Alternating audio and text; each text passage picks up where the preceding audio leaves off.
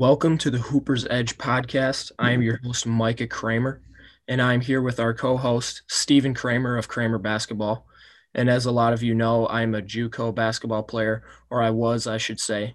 So that's the topic of today's episode is uh, Stephen's going to ask me a few questions about my Juco basketball experience. Hopefully I can share some wisdom and maybe some funny stories too. Stephen, how you doing?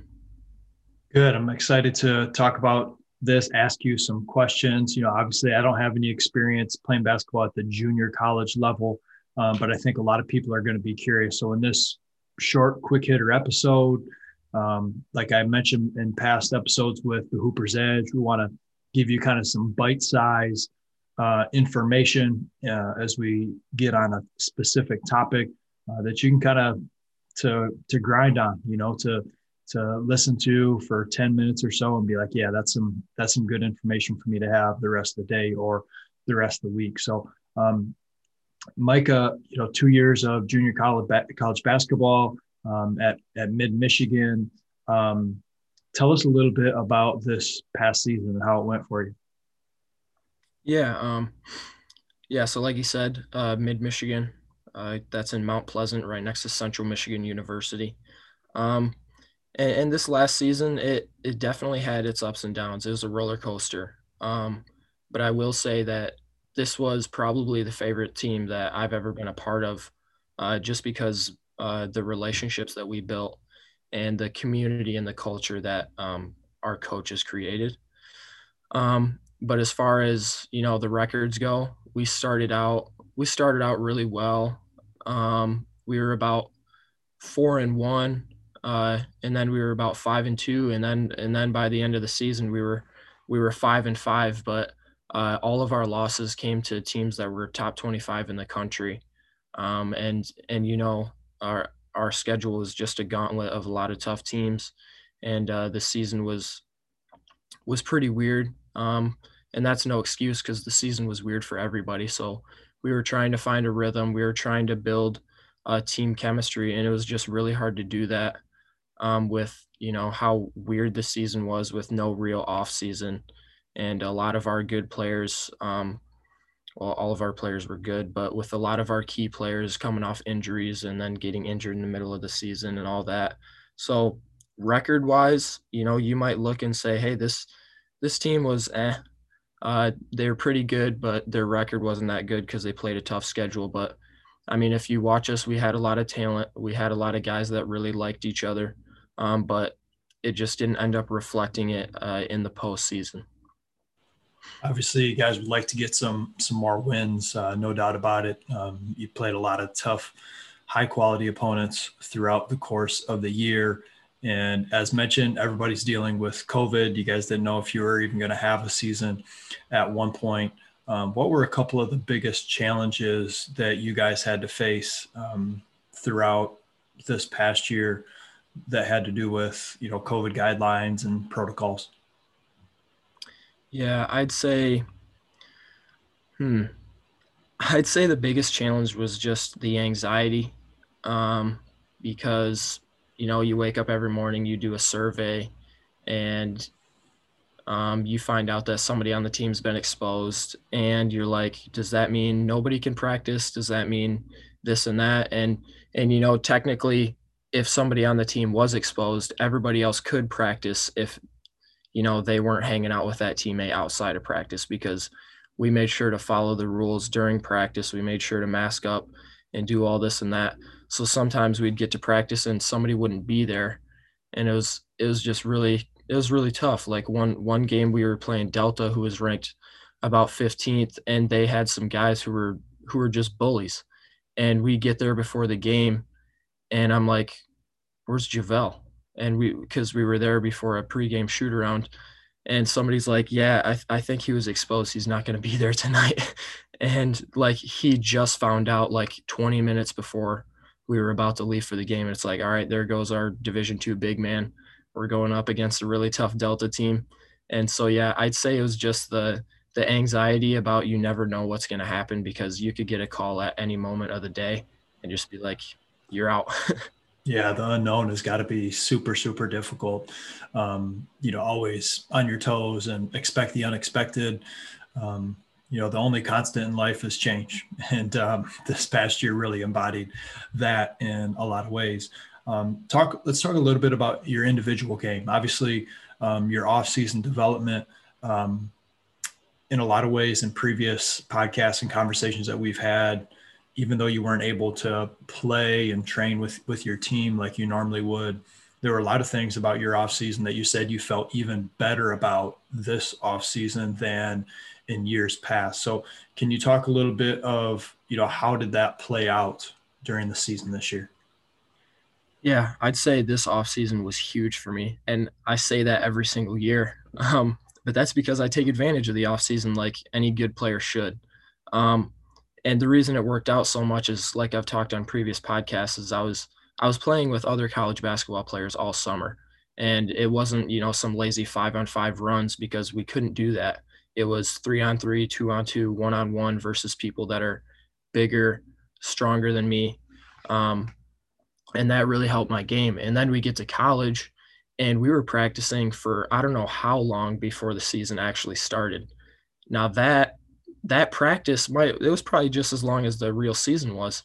So that gave me the opportunity to get used to the speed again, um, get used to just the flow because nobody had played five on five in forever, and also work on skill work. I mean, I had I had the ability to go to college to meet my teammates to play against them, and then ask what can I improve on and have time to improve on that usually if you if you don't do that in the summer and you get to college it's too late.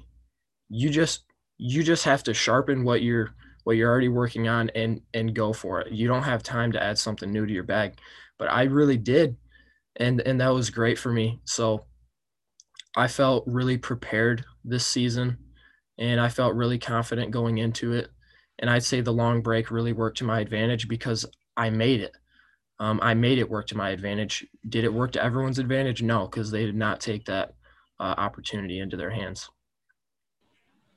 Yeah, I mean, every, everybody is is given some type of circumstance, and it's what you do with that circumstance.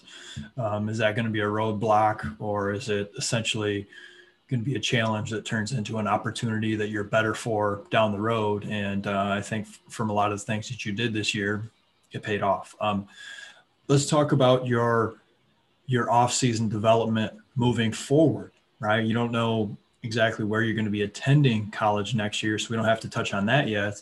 Um, but let's touch on you know what are some of the things that you want to continue to improve upon as you continue to play basketball at a high level and improve your game?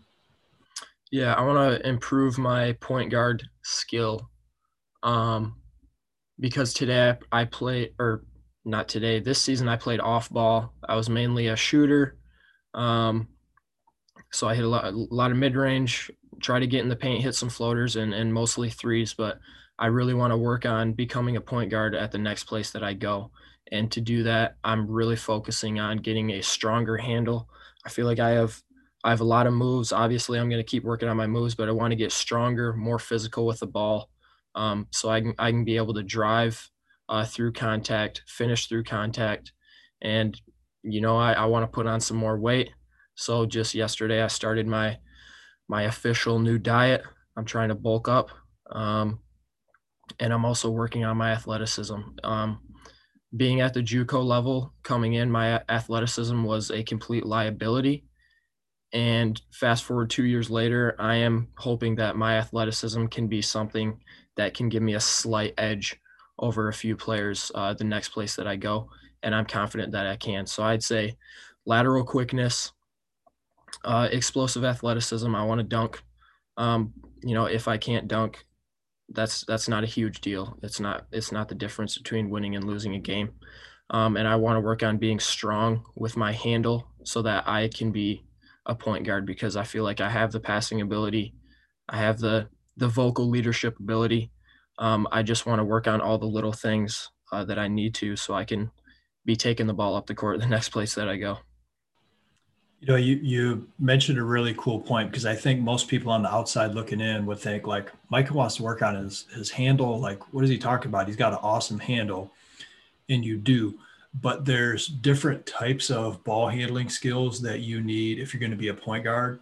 And due to the fact that you were playing off ball, you didn't get as many of those reps in as you did when you were at the high school level. And so, what I mean by that is there's players who kind of get it in a third of the court or a quarter court, half court kind of set, and they can make a jab and make a cutback move. They can set up their defender off of a ball screen. Um, they can attack them off off of the bounce. Maybe they can do something in transition. Those are all really effective ways that you need to have a solid ball handling skill. But when you're a point guard, you need a lot of repetitions bringing the basketball up against pressure and a lot of times getting it to certain spots. And that is something that you can practice and you can work on, you know, the reads and the situations and all those things. But a big part of that comes with the repetition. Um, so you know as you're moving forward it'll be key for you to like practice those situations when you're playing you know three on three and especially playing full court um, and, and, and, things like that because um, they're not as easy to i think work on when you're playing one-on-one. They're not as easy to work on when you're working on your game one on oh by yourself. A lot of that is game type uh, repetitions. And so that i think and correct me if i'm wrong micah that's what you're talking about, right? Yep. Go ahead if you want to explain any more. Yeah, that's uh one of the tough things about it is I want to get more physical. I want to get a better handle in the full court, like you were saying. Um, and a lot of that is exhausting, and a lot of that would really help if I had somebody else to work out with. And and I do have other people to work out with a lot, but you know I want somebody to s- smack my arms while I'm dribbling I want somebody to, you know, you know, time me and st- and do stuff like that. So, um, it is going to be tough to to do a lot of these drills because I'm working on being more physical in the half court. So I wish I had somebody there to push me around all day long. Um, but I mean, I'm gonna find a way. But yeah, that's exactly what I'm talking about. Yeah, you find a way, and, and you, you practice some of those things on your own, um, and then you know you get a get a teammate, whatever. And then when you're playing some some open runs, you can get some of those reps in, reps in as well, which is really good stuff. So um, thank you guys for listening. Thank you f- for watching. If you're on YouTube, shout out to all of you guys. Um, if you're listening on the Apple Podcasts, positive rating and review goes a really, really long way as we continue to, to build that out. So, you know, please leave a positive rating and review. Um, also a reminder the kramer basketball app is is live. Link is in the bio. Link is you know you can contact micah for it. You can uh, find it on my instagram. But we have an off-season strength and conditioning program. We have a nine week shooting program. We have a four week finishing school program. Uh, and there's two different programs that we're building out right now. One is called speed ball handling and speed ball handling is essentially an entire program that's just on the move. No stationary stuff, although that is important. We're putting a program together that's just for working on attacking and getting by your defender. And then we have another one called the Rhythm Series, which I'm super, super excited about. And by the time this comes out, you may have seen a couple highlight clips on my social media about what the Rhythm Series is. And essentially, basketball is a game of rhythm. Shooting is so much about rhythm. We've incorporated rhythm in a lot of ways over the years with Kramer basketball, especially utilizing the jump rope in some of our shooting drills. Now we're exploding with with the rhythm, using it more for the dribble, using it more for how we can get into finishing and timing. And uh, so I'm really, really excited uh, as this is going to come out within the next month approximately. Um, and our, players are going to love it. It's a lot of fun to do some of these drills, and your your touch and your timing is going to improve quite a bit. So, um, Mike, I don't know if you want to touch on that a little bit before we get going. Yeah, I, I just suggest uh, getting the app. It's it's simple, it's easy, and and it's fun to do because if you go in the gym without a plan, you know you might be effective for a little while, you might not. But if you go in the gym, you follow along on the app, you could do a, a you could do a short little program that's 20 minutes to a half hour, and feel really good about yourself and then you can get shots up and do whatever you want. Mm-hmm. Uh, so one thing that I've been doing a lot is the finishing programs, working on my footwork, working on my touch, and uh, and that's a lot of work in a short amount of time, and it feels good. So get the app, good price, uh, good knowledge, good drills. Sweet. All right. Thank you guys for listening and get after today.